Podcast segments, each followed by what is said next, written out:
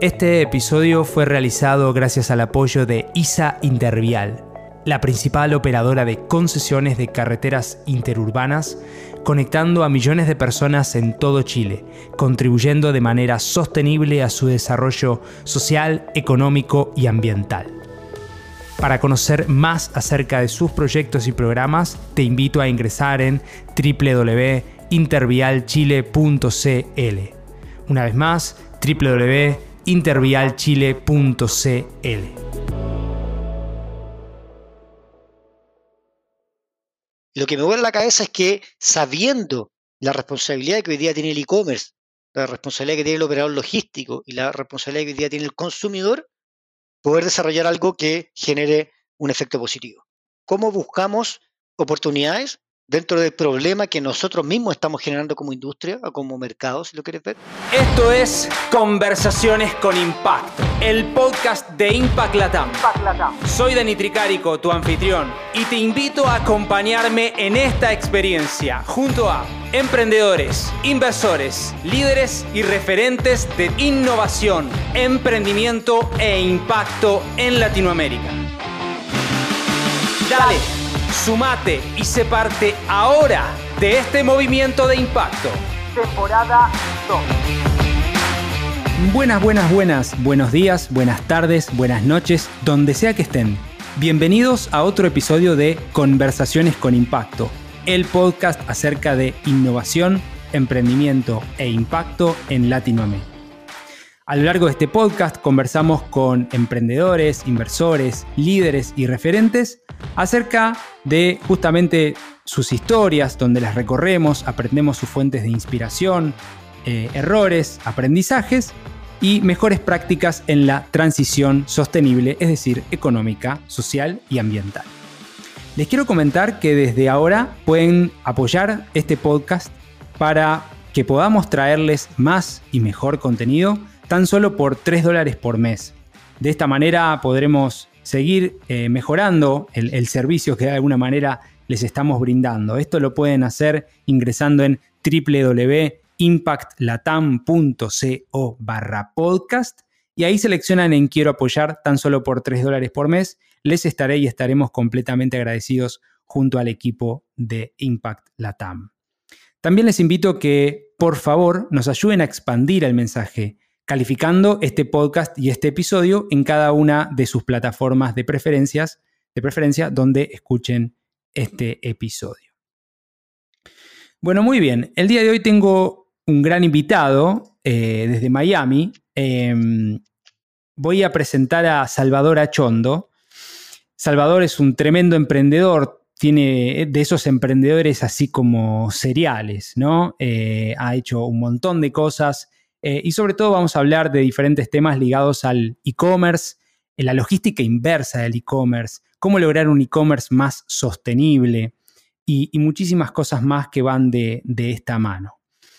Eh, Salvador es eh, cofundador de GetBack, una startup que se ocupa de justamente la logística inversa para devoluciones justamente del e-commerce, con un foco en sostenibilidad.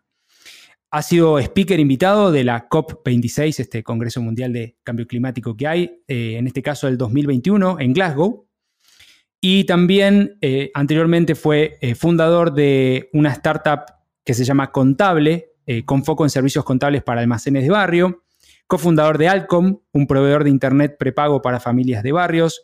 Cofundador de la, la startup conocida Algramo, eh, también con temas de, que comenzaron con almacenes de barrio y demás. Y ha sido profesor de la Universidad del Desarrollo, UDD. Estudió en la Universidad Diego Portales, en la Adolfo Ibáñez, en la Universidad de los Andes y varias, varias cosas más. Así que bienvenido, querido Salva, a Conversaciones con Impacto. Gracias por sumarte. Gracias, maestro, por la invitación. Un gusto estar acá. Bueno, no, por favor. Debo decir que con Salva no nos conocíamos, nos conocemos ahora, pero quiero hacer dos puntos de conexión. Primero, mi querido amigo, el Rafa Achondo, te mando un abrazo, Rafa, eh, hermano de Salvador, justamente.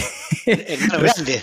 Hermano, grande. Así que me imagino que con un buen ejemplo, si lo escuchás, eh, Rafa, va para vos. Eh, y también a Sofía de Prensable, esta PR, ¿no? de prensa que, me sugirieron y también que pueda entrevistarte y, conocerte. Así que acá estamos, Salva. Vamos a hacer historia con esta conversación. Bueno, muy bien. Bueno, Salva, quiero arrancar eh, donde, donde hago, como hago siempre, mientras preparo, escucho todo lo que dijiste a lo largo de los años, o casi todo, por lo menos lo que está disponible en Internet. Consumo mucho eso previamente antes de, hacer la pregunta, pero hay una frase que me interesó mucho y vos la dijiste en un podcast que fue de Tele 13, eh, justamente cuando estabas en, Glasgow y después también en otro podcast también, se llama Marketing para David. Em, justamente dijiste, el e-commerce está diseñado para vender y no para recibir devoluciones. Y seguido a eso dijiste, la responsabilidad del productor y del intermediador no debería terminar o quedar en la venta. Contame, contanos un poco a la audiencia qué quisiste decir con esto, si nos puedes amplificar para que podamos entender eh, bien en su contexto. Sí, mira, la venta termina cuando el consumidor lo decide, no cuando quien lo vende decide. Hoy día el e-commerce y las políticas de evolución o los resguardos que tienen los consumidores, ¿cierto? Legalmente hablando, es el consumidor el que tiene el poder de decidir cuándo se acaba esa transacción.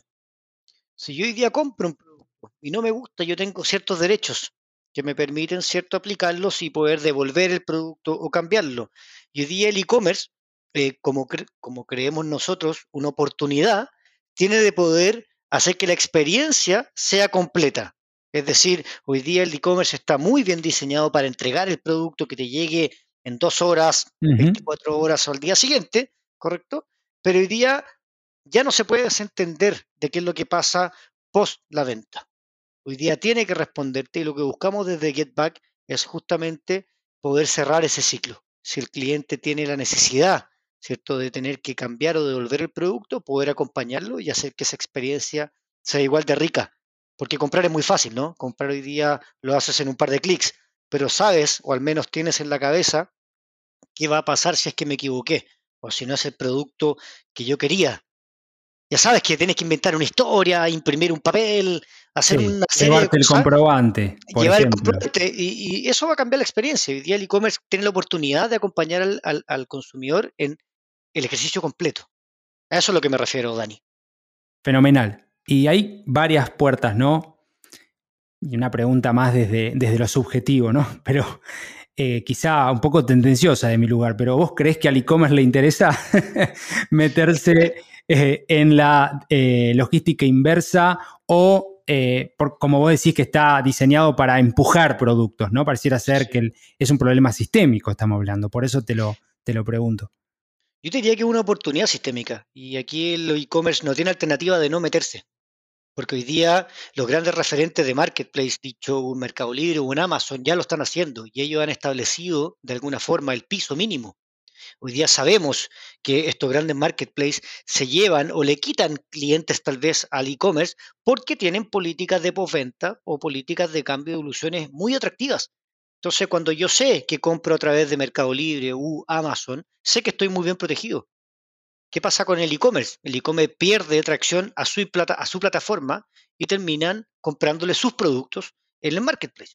Entonces el valor marca también eh, pierde valor. Entonces yo creo que no es una cuestión de si quieran o no. Claramente es un dolor de cabeza y justamente para eso nace GetBack, como una herramienta que permite aprovechar este problema de mercado, yo lo digo como una oportunidad de mercado, y transformarla en una herramienta que permita, por una parte, aumentar sus ventas, aumentar la fidelización del cliente y por tercero y nunca último, el poder reducir el impacto medioambiental. Porque un porcentaje importantísimo de aquellos productos que se van a devolver o van a volver a las bodegas pueden volver al mercado.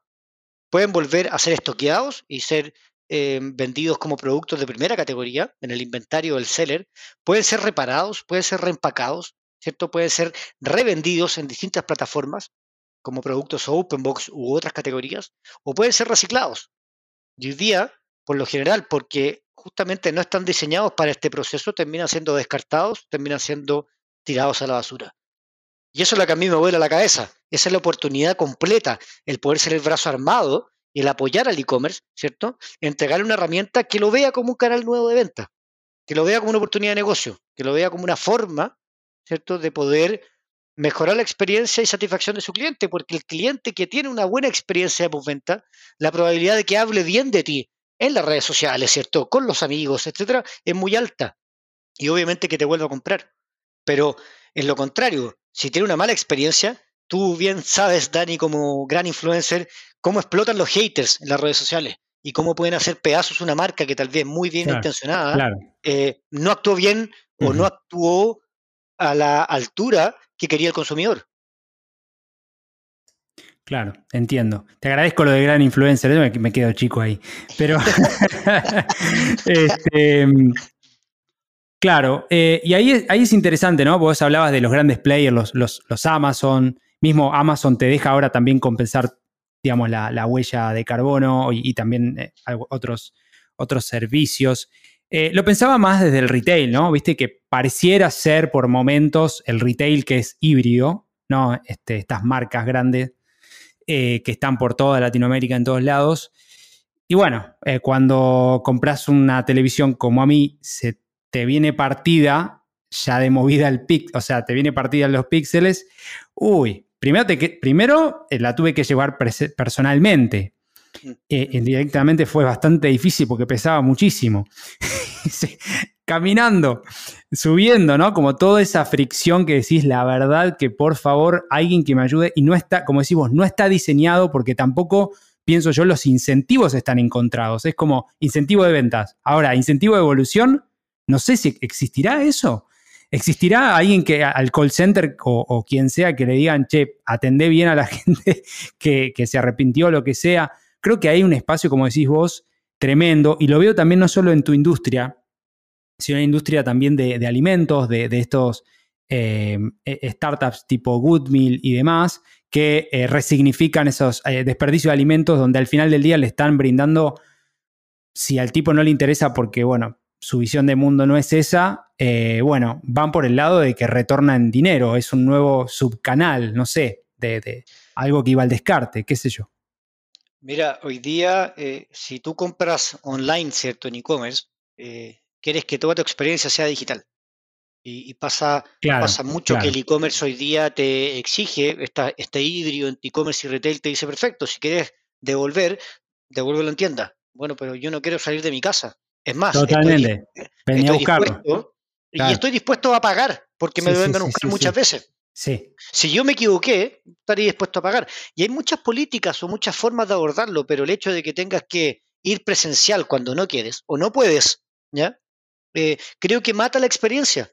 Hoy día creo que tenemos que buscar una forma de una experiencia omnicanal. ¿Qué significa eso? Que si yo compré online, que me den la opción de devolver online, que me den la opción de entregarlo en la tienda o que me den la opción de hacer un drop-off en algún operador logístico de convenio pero que no me exijan que para tener una respuesta rápida y poder tener mi dinero de vuelta o comprar un nuevo producto, que es finalmente lo que estás buscando cuando quieres devolver un producto, ¿cierto?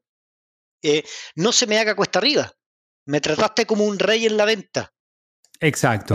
Pero, después dejaste, te dejé importar. Entonces, hagamos que la experiencia completa sea rica, porque esa es la forma de poder volver a, que, de poder encantar al consumidor. Claro, claro. Está bueno, está bueno. Interesante. Salva. Em, quiero moverme un poquito más eh, hacia las categorías, ¿no? Como para también compartir con la audiencia que quizá no conoce tanto. Eh, había escuchado por ahí que en su momento dijiste que 25%, uno de cada cuatro, ¿no?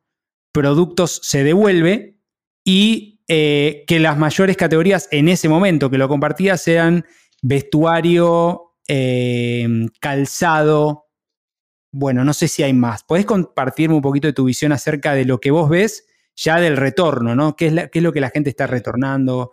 Eh, y, cómo se da eso? Y sobre todo, más que, más que ser específico en las categorías, eh, cómo las marcas de esas categorías se están aprovechando de eso, ¿no? Sí. Mira, por una parte, a ver, podemos mirar los mercados más evolucionados, como lo es Estados Unidos o Europa, en donde categorías de moda vestuario, calzado, accesorio, pueden superar el 30% de, en devoluciones. Es decir, uno de cada tres productos se devuelve. Bien sabemos que en Latinoamérica estamos un poco más atrasados, ¿cierto? Hemos, eh, eh, estamos creciendo fuertemente y la pandemia creo que no, perdón, no es que crea, la pandemia aceleró muy fuertemente el e-commerce. ¿ya? Y categorías de productos como de moda, vestuario, calzado, ¿cierto? Se empezaron a comprar a través de e-commerce. Antes la gente iba a la tienda física, ¿cierto? Se lo probaba, lo compraba ahí o después hacía el web drawing, ¿cierto? Que era, lo compraba en internet, pero ya sabiendo lo que quiere comprar. Entonces, la pandemia de alguna forma impulsó el que yo empiece a comprar vestuario y calzado de forma eh, online, sin tener la posibilidad de haberlo probado con anterioridad. Entonces, eso por una parte aceleró el crecimiento muy fuerte de la categoría, pero al mismo tiempo es la categoría que más se devuelve. Claro, Porque tú en una marca determinada, en la marca A, eres, en talla de Chile, eres 40, eh, ¿ya? Pero en la marca B, esa misma zapatilla, eres. Sí, es eh, un problemón. Es un problema.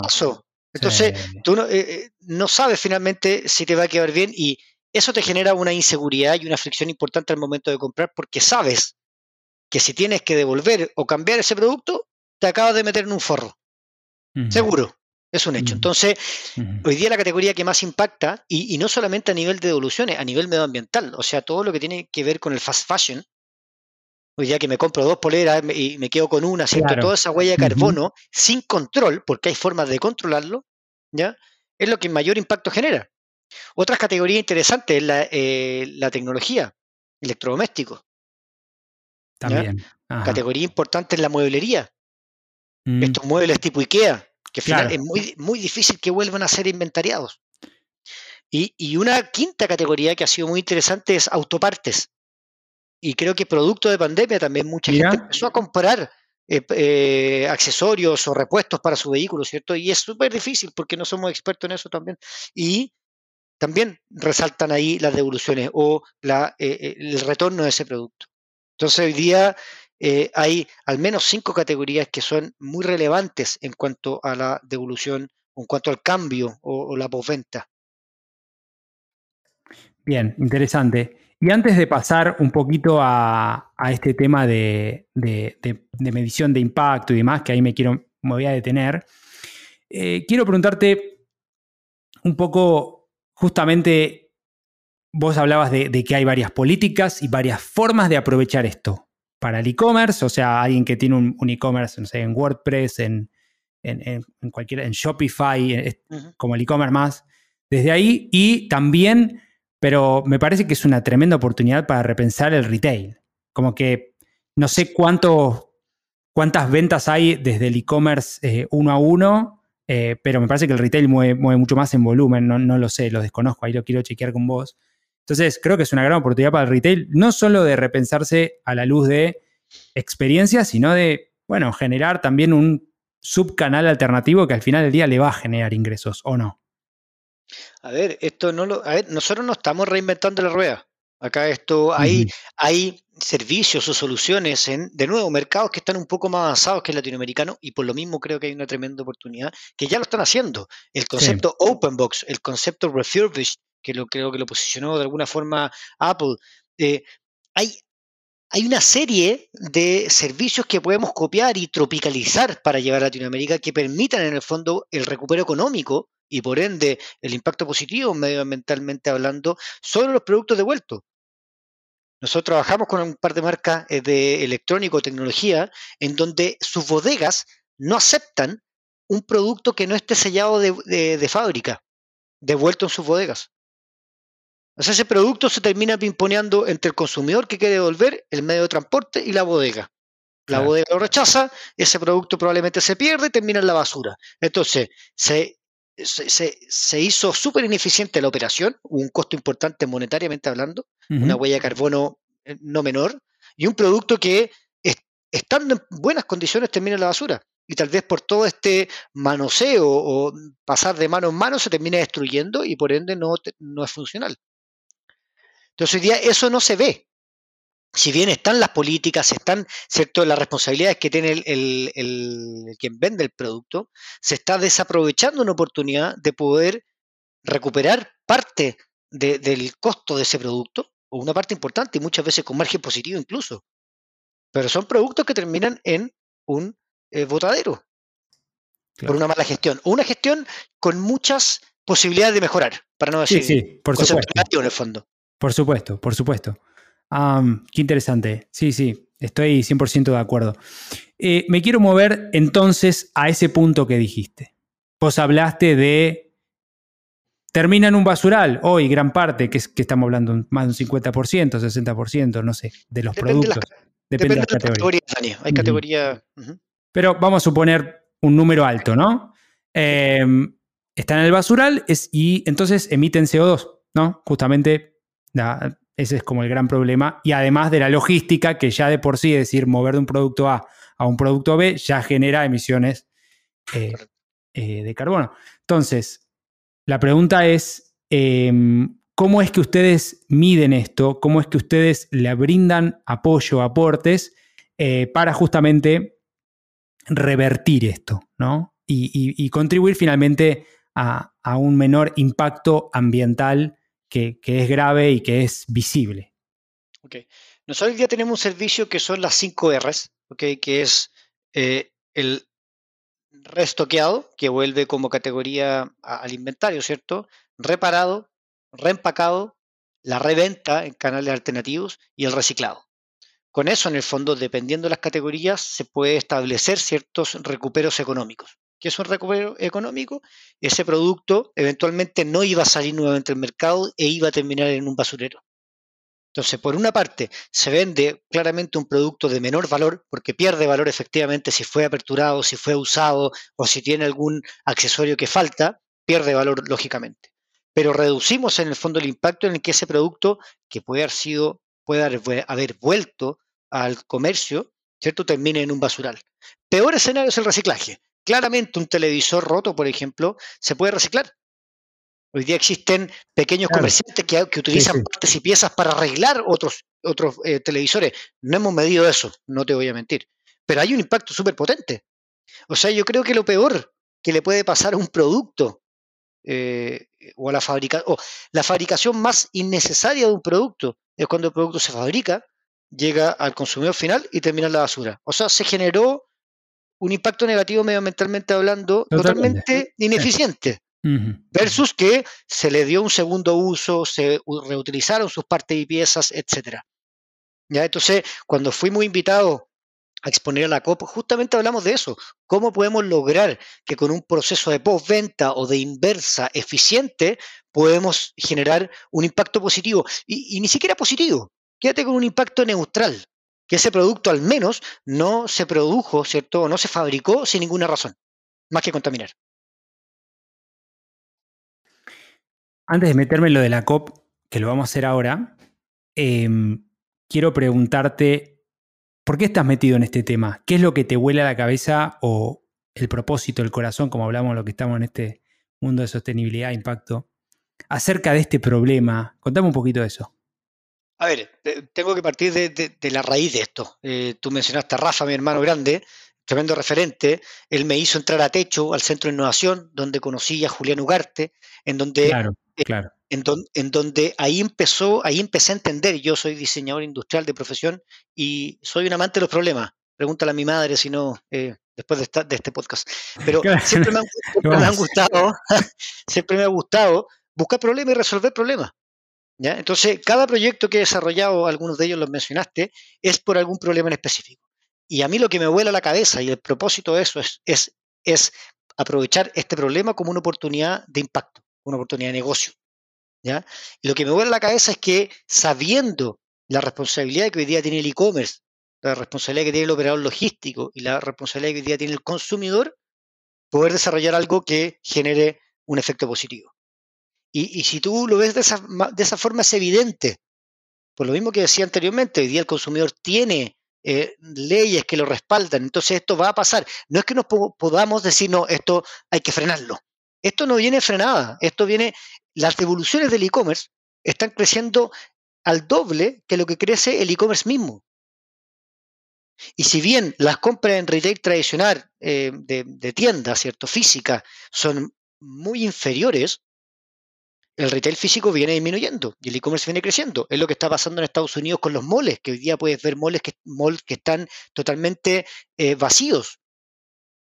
Entonces, esto no es algo que, lo, que creo que lo podamos frenar. Obviamente podemos ayudar a que a la conciencia de que el consumidor consuma lo que necesita, ¿ok? no me puedo meter en el bolsillo de cada uno ni en la conciencia de cada uno, pero podemos hacer un trabajo con eso y en el caso de que hoy día no podamos controlar eso, porque no podemos hacerlo, poder en el fondo eficientar y tomar este problema como una oportunidad que nos permita al menos reducir el impacto negativo. Y lo que está haciendo, por ejemplo, eh, startups como Good Meal, o sea, la cantidad de comida que se desecha eh, una, una vez producida, ¿cierto? Es impresionante.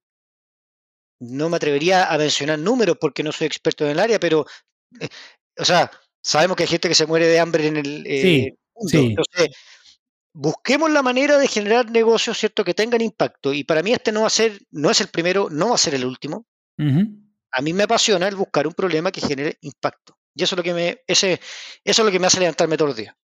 Bueno, interesante. Estamos hablando con Salvador Achondo, él es cofundador de GetBack, esta startup eh, de logística inversa que ayuda a las devoluciones ligadas mayormente al e-commerce.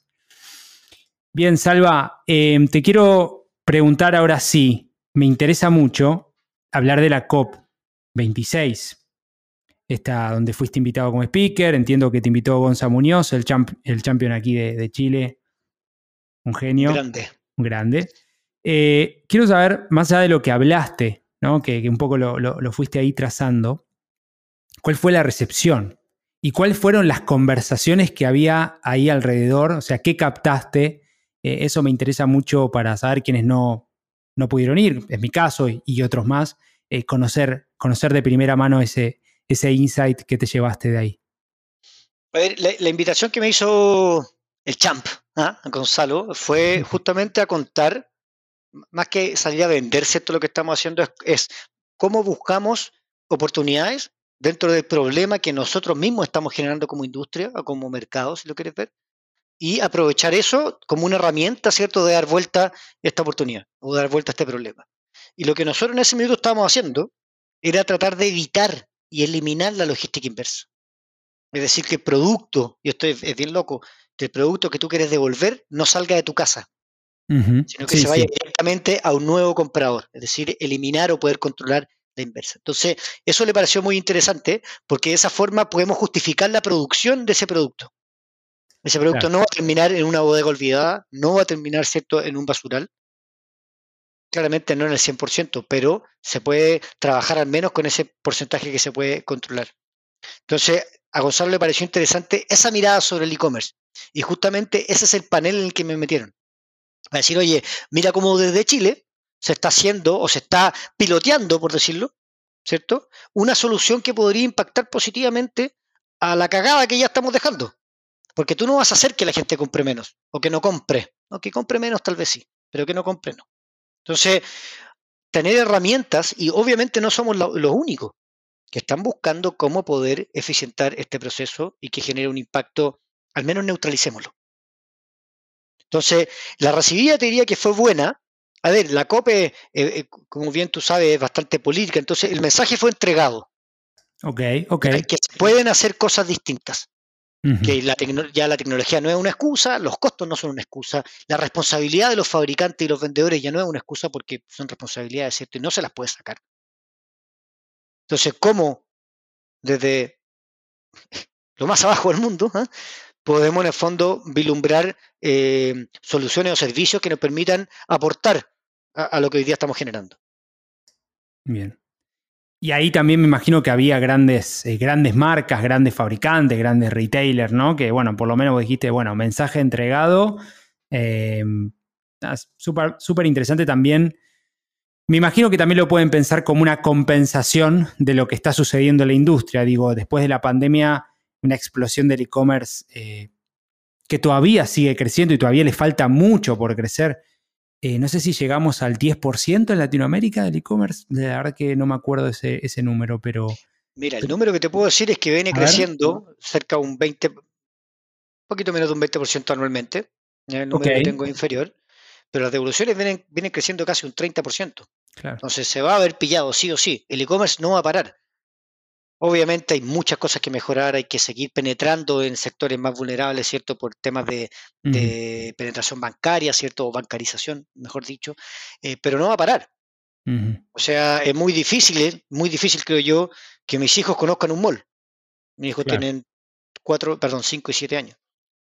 Entonces, esto no va a parar, no, no, no, veo forma, tal vez estoy equivocado, pero no veo forma de que pare. O sea, con suerte irán a conocer un supermercado. Bueno, yo hago las compras, me acompañan, pero cuando les toque a ellos, probablemente no exista un supermercado como tú o yo lo conocemos. Em, entonces yo creo que más que tratar de frenar el problema, que yo creo que algo que se va a seguir desarrollando, es sumarse eh, y ver cómo aprovecharlo y transformarlo en, una, en un impacto positivo, en un negocio. Bien. Eh, Salva, háblame un poquito de, te quiero preguntar acerca de las eh, rondas de, financiamiento ¿no? que han tenido ustedes. Eh, em, ¿Podrías compartir un poquito, porque creo que antes se llamaban To Back, después ahora Get Back, pivotearon del B2, B2C, es decir, venderle a consumidores finales con ese busquillas.cl. Correcto. Después a B2B. Contame un, poquito para mí, para la audiencia, que pueda conocer un poco cómo es ese proceso y básicamente el pivot que dieron del modelo de negocio y de la ronda de, capital o las rondas. Mira, nosotros comenzamos eh, como busquillas ¿ah? el, año 2020, eh, apoyado y financiado por Will, que es, un, eh, es el fondo de inversión de Kaufman. Kaufman es un grupo chino-alemán que tiene la representación de Daimler y otras marcas en, algunos países de Latinoamérica. Y ellos lo que están buscando y lo que han desarrollado, ¿cierto? Es, es un fondo de inversión que busque eh, startups, productos o servicios que tengan relación con la movilidad. Entonces, el desafío que a nosotros nos asignaron fue desarrolla algo con logística inversa en distintas industrias. Justo caímos en pandemia, el aumento del e-commerce fue bastante evidente y por ende había un, em, un, segmento gris, ¿cierto? Que la verdad es que nadie conversaba. Hace tres años esto no era tema, al menos en Chile o en Latinoamérica. Comenzamos entendiendo, en el fondo, entramos bodegas del retail, ¿ya? y nos dimos cuenta que grandes retailers tienen superficies gigantes, atorradas, ¿cierto?, de eh, productos devueltos y que no saben qué hacer con ellas. Y no es que no sepan qué hacer con ellas, hay poco interés en hacer algo con ellas porque su negocio es vender. Y ahí viene la cuña de el e-commerce o el retail está diseñado para vender y no para recibir devoluciones. Y lo que hicimos naturalmente fue empezar a adquirir esos inventarios de distintos retailers en distintas industrias y comercializarlo.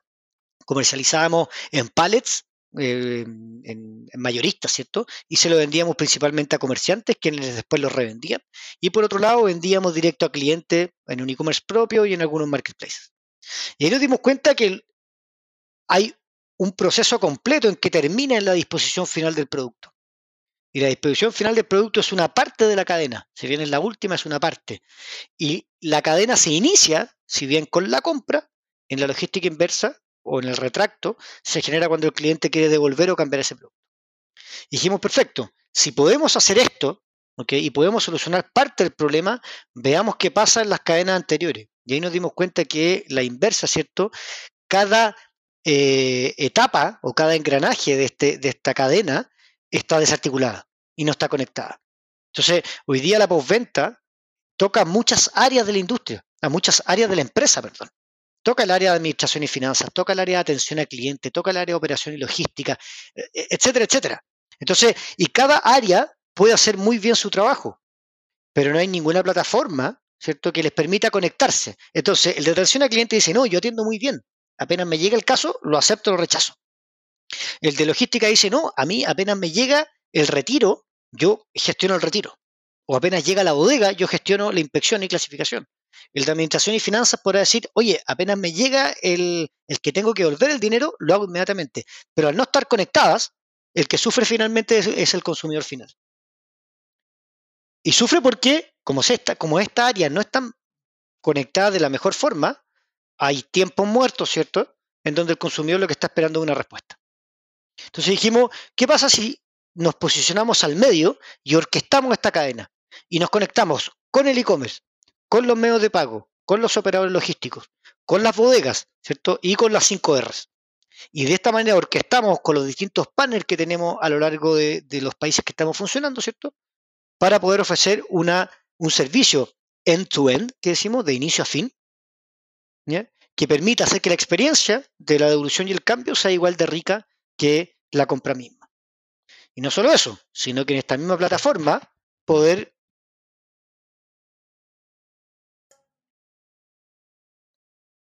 en esta misma plataforma poder ofrecer en el fondo conectar a todos los puntos, poder a ofrecerle al cliente que en vez de devolver el producto lo cambie por otro, ¿correcto?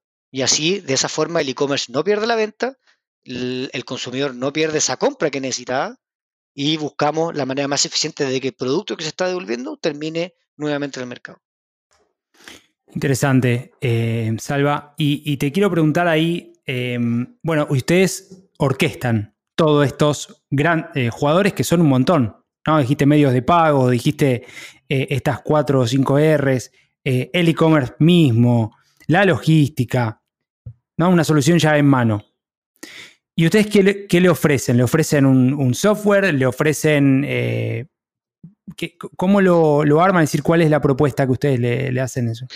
Nosotros tenemos dos propuestas de valor. La primera es un SaaS puro y duro, en donde se implementa en el e-commerce y esta plataforma es atendida, ¿cierto?, por el equipo de atención a clientes del e-commerce, en donde puede recepcionar los casos, aceptar, rechazar, ¿cierto? Puede gestionar la devolución de dinero eh, al medio de pago, puede gestionar la logística y puede gestionar el que el producto llegue a un destino final, ya sea bodega propia o no.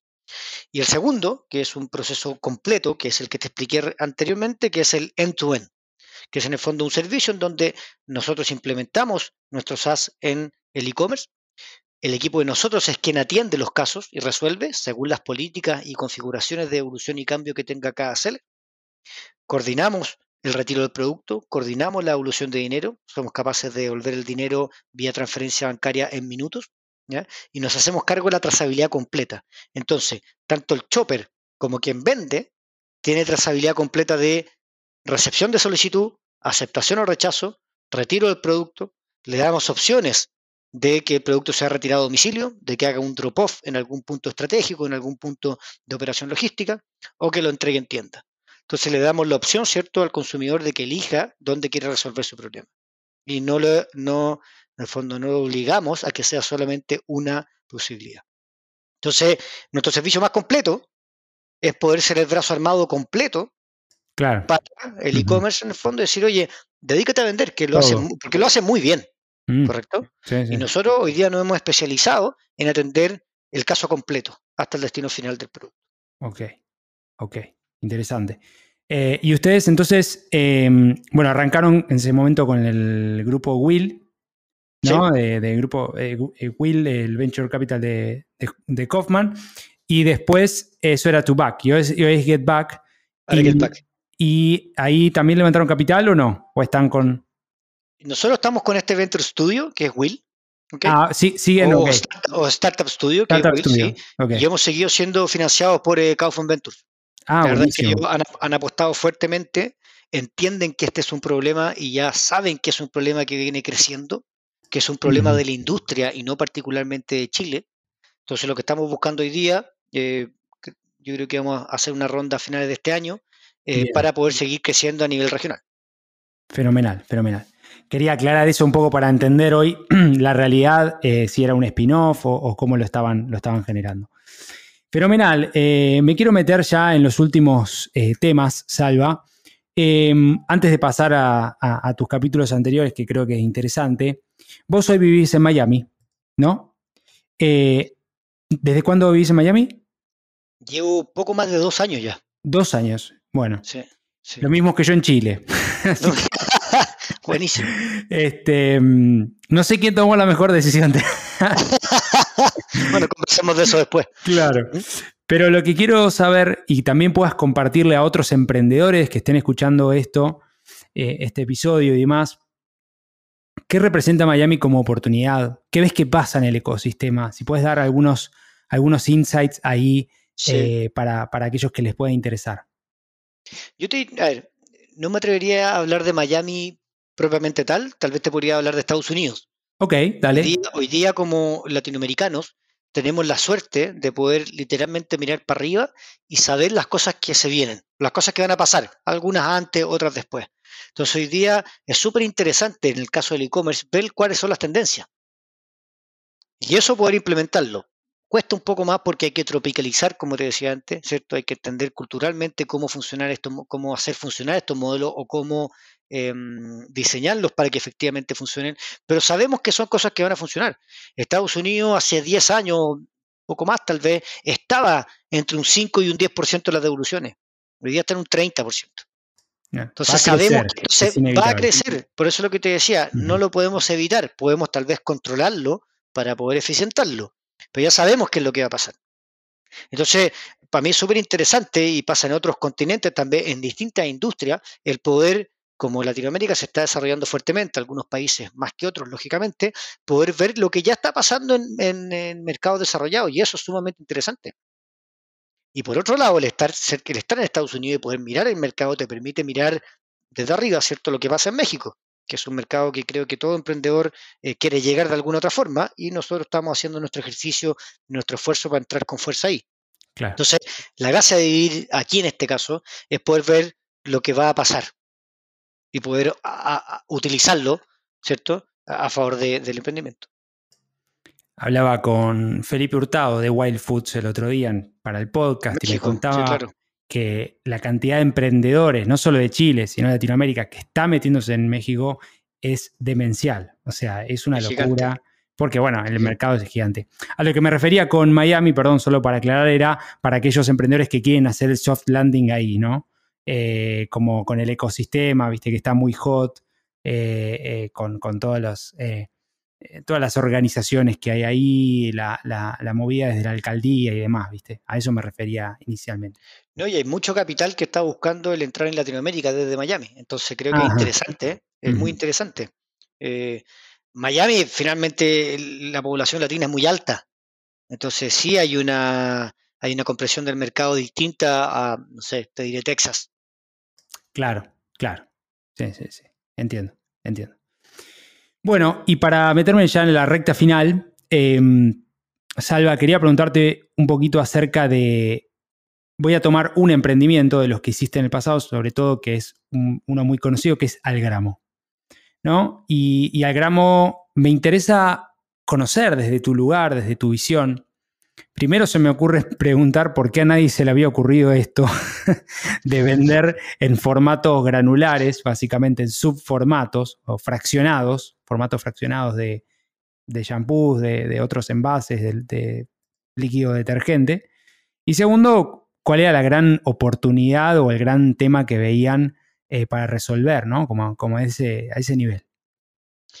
Mira, yo, yo, creo que no es que a nadie se le haya ocurrido. Tú lo puedes ver en otra industria y las bebidas en los estos expendedores, ¿ciertos? Hace mucho tiempo que funciona así. ¿ah? Entonces, no creo que a nadie se le haya ocurrido. Yo creo que aquí la parte de la genialidad, em, que a todo esto, y para ser súper honesto, la idea no es mía, la idea fue de mi ex socio.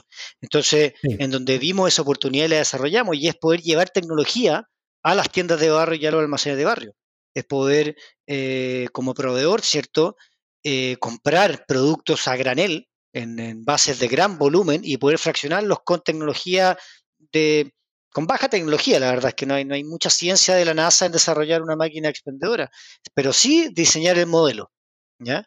Ahora, eso obviamente después el, el, modelo al gramo ha ido evolucionando más al tema de sostenibilidad que impacto social, ¿cierto? Pero la idea como se concibe es poder atacar el impuesto, el impuesto a la pobreza, es decir, que aquellos que tienen que comprar diariamente su porción de arroz o su porción cierto de detergente para la ropa, no tengan que pagar un impuesto a la pobreza, que fue el título que le nombramos, que es pagar un sobreprecio, por comprar fraccionado. Entonces, por ahí parte, y la verdad es que a mí personalmente la tecnología y los almacenes alucino con ellos y creo que hay un potencial muy, muy grande. Entonces, esa experiencia fue muy linda, aprendí mucho, eh, fue mi primer emprendimiento formal. Eh, y la verdad es que estoy muy agradecido de la experiencia que tuve en esos seis años que estuvimos desarrollándolo. Wow, un montón. Y en tu visión, que es una pregunta que le hago a todos los emprendedores, ¿cuántos años toma esto, no? ¿Cuántos años toma eh, armar un emprendimiento hasta que más o menos sentís que, que, camina la cosa, que tiene ¿no? este, el break-even, que, que va? Hablaba con Fede Iriberri de Brota, me dijo 8 o 10 años hablaba con, con otros más, 8 o 10 años, no sé, ¿cuál es tu cifra? Tu número. Mira, la verdad es que no tengo una cifra, te lo voy a responder de otra forma. Yo creo que lo fundamental para hacer que un proyecto sea exitoso es tener un buen equipo. Hoy día muchas veces al emprendedor le toca hablar, ¿cierto? Y ser de alguna forma la cara visible, pero eh, para ser la cara visible de un proyecto hay que tener equipo. Sin equipo es imposible generar el impacto que tal vez uno visionó o soñó. Entonces, si son 8 o 10 años, la verdad es que no lo sé. He sabido casos de éxito que lo hacen muy antes. Hay empresas que llevan mucho más de, ese tiempo, ¿cierto? Tratando de desarrollar y ser eh, exitosas económicamente hablando, ¿cierto? Eh, pero yo creo que lo fundamental es que en las bases y en las raíces del emprendimiento se gestione un buen equipo, un equipo que tenga un propósito, un equipo que comparta los valores, ¿cierto? Y un equipo que esté dispuesto a eh, muchas veces sacrificar eh, aspectos de la vida personal por llevar un sueño a la realidad. Bien. Equipo es todo, ¿no? qué, importante eso. Y yo te diría que es lo que más he aprendido en estos 11, mm. casi 12 años de emprendimiento. Eh, no, mentira, 11 años. 11 años de emprendimiento, el equipo. Yo como, como emprendedor también he evolucionado mucho y he aprendido mucho no sé qué irán a decir, qué, dirán mis compañeros de mi primer emprendimiento. Eh, creo que también me ha permitido evolucionar en ese sentido. Interesante. Una última pregunta de esto, porque ya que abriste la puerta, dijiste equipo, pienso en socios también, ¿no? ¿Qué es importante a la hora, eh, eh, y todo el, su equipo, ¿no? Pero, ¿qué es importante, sobre todo que es la gran pregunta, ¿no? Muchos emprendedores para, para conocer nuevos socios, para, para entender, ¿qué es importante a la hora de elegir un socio, por ejemplo, ahora? En los que estás hoy en Getback? ¿Qué, estás privilegiando y demás? ¿Qué, pensás? Yo la verdad es que he tenido hartos socios en este, en este camino, pero hoy día lo primero que privilegiaría o recomendaría, si me preguntas, es eh, tener los mismos valores. Eso como base. Como base. Eh, segundo, obviamente, el ser complementario, el tener conocimientos eh, técnicos distintos, ¿cierto? Pero sin valores, la verdad es que no, no, no creo que se llegue a buen puerto. Entonces, primero valores. Segundo, el que sea complementario. Si yo soy una persona creativa, eh, por ende muchas veces desordenada, el tener una persona o un socio más estructurado al lado mío que me permita o que nos permita crecer en conjunto. Eh, si soy una persona muy técnica del área de tecnología, bueno, tal, probablemente va a necesitar a alguien más vendedor. ¿ah? Entonces, poder complementarse, yo diría que ese sería el segundo factor. Buenísimo. Bueno, querido Salva, hablamos de varias, varias cosas. Eh, creo que fue una conversión bien interesante. Voy a meter en la recta final, que son lo que yo llamo rapid fire questions. Tres preguntas eh, finales, eh, muy sencillas, pero, pero está bueno para conocerte también desde otro lugar. Bueno, y ahí va. Si tuvieses que regalarle un libro, serie o película a otra persona, ¿cuál sería y por qué? Me tiraría por un libro que me estoy leyendo ahora de, John Acuff, eh, que se llama eh, Piensa mejor sin pensar demasiado.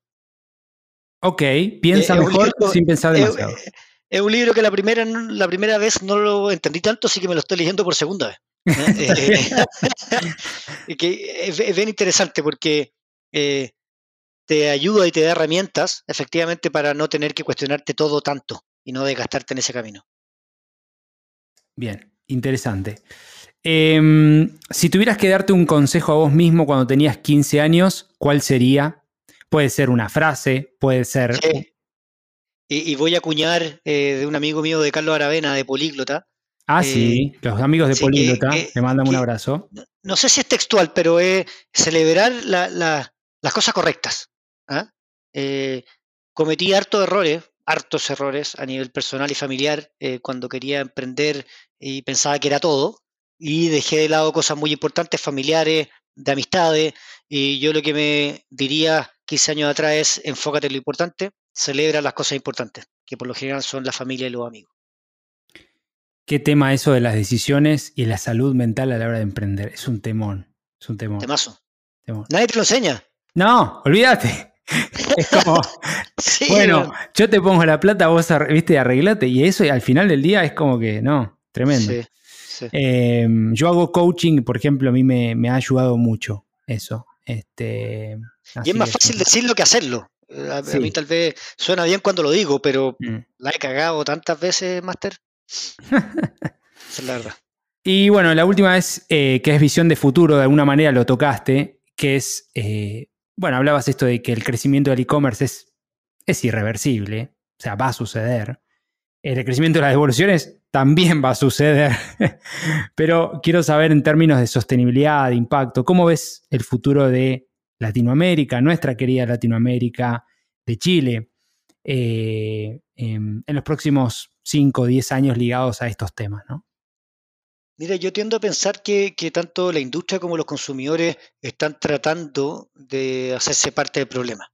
¿ya? No sé si viste, pero CCU, por ejemplo, va a invertir treinta y tantos millones de dólares en una planta de reciclado de sus PET.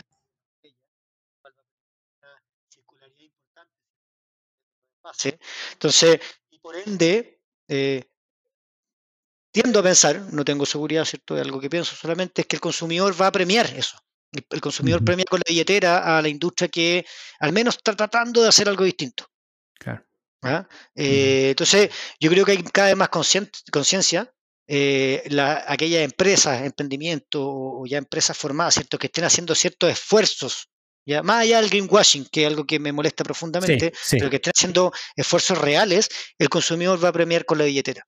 Entonces, eh, tú mencionaste a, Felipe de Wild Foods. Eh, hoy día ellos están haciendo algo súper loco y súper entretenido a la vez. Y creo que se han posicionado con una marca muy, muy cool, ¿cierto? Por lo mismo, porque tienen súper claro a dónde quieren llegar. Y al, al, al, al, momento de decidir qué producto comprar, si tengo un white food o tengo la competencia, yo me voy a ir 100% por white food. Claro. Entonces, yo creo que hay, conciencia y se ha ido trabajando de buena forma. Entonces, eso pienso yo. Bien. Bueno, querido Salva, ha sido una gran conversación. Quiero agradecerte. Eh, la, que he tenido. ¿Eh? El mejor que he tenido. El mejor, claro. Em, ¿Sentís que, hay algo más que quieras compartir antes de cerrar? ¿Algún mensaje final? ¿Algo que no hayamos tocado, dicho? No, la verdad es que no. Agradecer la invitación y, posicionar en el fondo que hoy día se puede hacer negocio con impacto. O sea, eh, más que se puede, se tiene que hacer eh, negocio con impacto de alguna otra forma. Y el impacto parte por la cultura de la empresa, por, por pagar buenos salarios, por tener un buen trato, por ser respetuoso con los horarios, por cuidarse, no solamente lo que, lo que se ve hacia afuera. Muy bien, querido Salva. Em, quiero agradecerte, eh, así que esta no será la última, quizá en algún momento nos podemos, cuando ya va camino al unicornio, me... no, no, es el objetivo, no es el objetivo. No es el objetivo, está muy bien, porque vos dijiste en otro podcast que no todo es crecimiento exponencial, así que ahí, interesante. Eso, eso da para mucha conversa. Da para mucha conversa y no lo quiero alargar. bueno, muy bien. Eh, vamos a dejar eh, tu, link y eh, digamos el link de tu LinkedIn para aquellos que quieran contactarte. Em, y, la web de Get Back también, supongo que ahí también comparten búsquedas o, instancias que, que, generan, también se los vamos a compartir. Y también los libros, el libro que compartiste y las reseñas en los links de este episodio. Bueno, muy bien, querido Salva, estaremos encontrándonos en la próxima ocasión. Un abrazo, Master, gracias por la invitación y un abrazo a todos los que nos quieran escuchar. Ahí va. Bueno, muchas gracias a todos y cada uno por sumarse, gracias por compartir conmigo y con nosotros esta experiencia. Eh, les recomiendo, eh, les comento que ahora pueden apoyar este podcast tan solo por 3 dólares por mes ingresando en www.impactlatam.co barra podcast. Ahí hacen clic en quiero apoyar Así que les estaré y estaremos completamente agradecidos. Si te gustó este episodio, compartilo. Si no te gustó, escribinos a info.impactlatam.co para poder seguir mejorando. Y también te pido que nos dejes una breve reseña de este episodio en cada una de las plataformas donde recibas y escuches este contenido. Así que, como siempre digo, los estaremos, nos estaremos encontrando en el próximo episodio de Conversaciones con Impacto. Por aquí, Dani Tricarico y el equipo de Impact Latam. Les mandamos un gran abrazo donde sea que estén. Buenos días, buenas tardes y buenas noches. Muchas gracias por sumarte a este nuevo capítulo de Conversaciones con Impacto. Te invito a sumarte a esta comunidad de hacedores que está cambiando el mundo. Ingresa ahora en www.impactlatam.co. Sumate y sé parte ahora de este cambio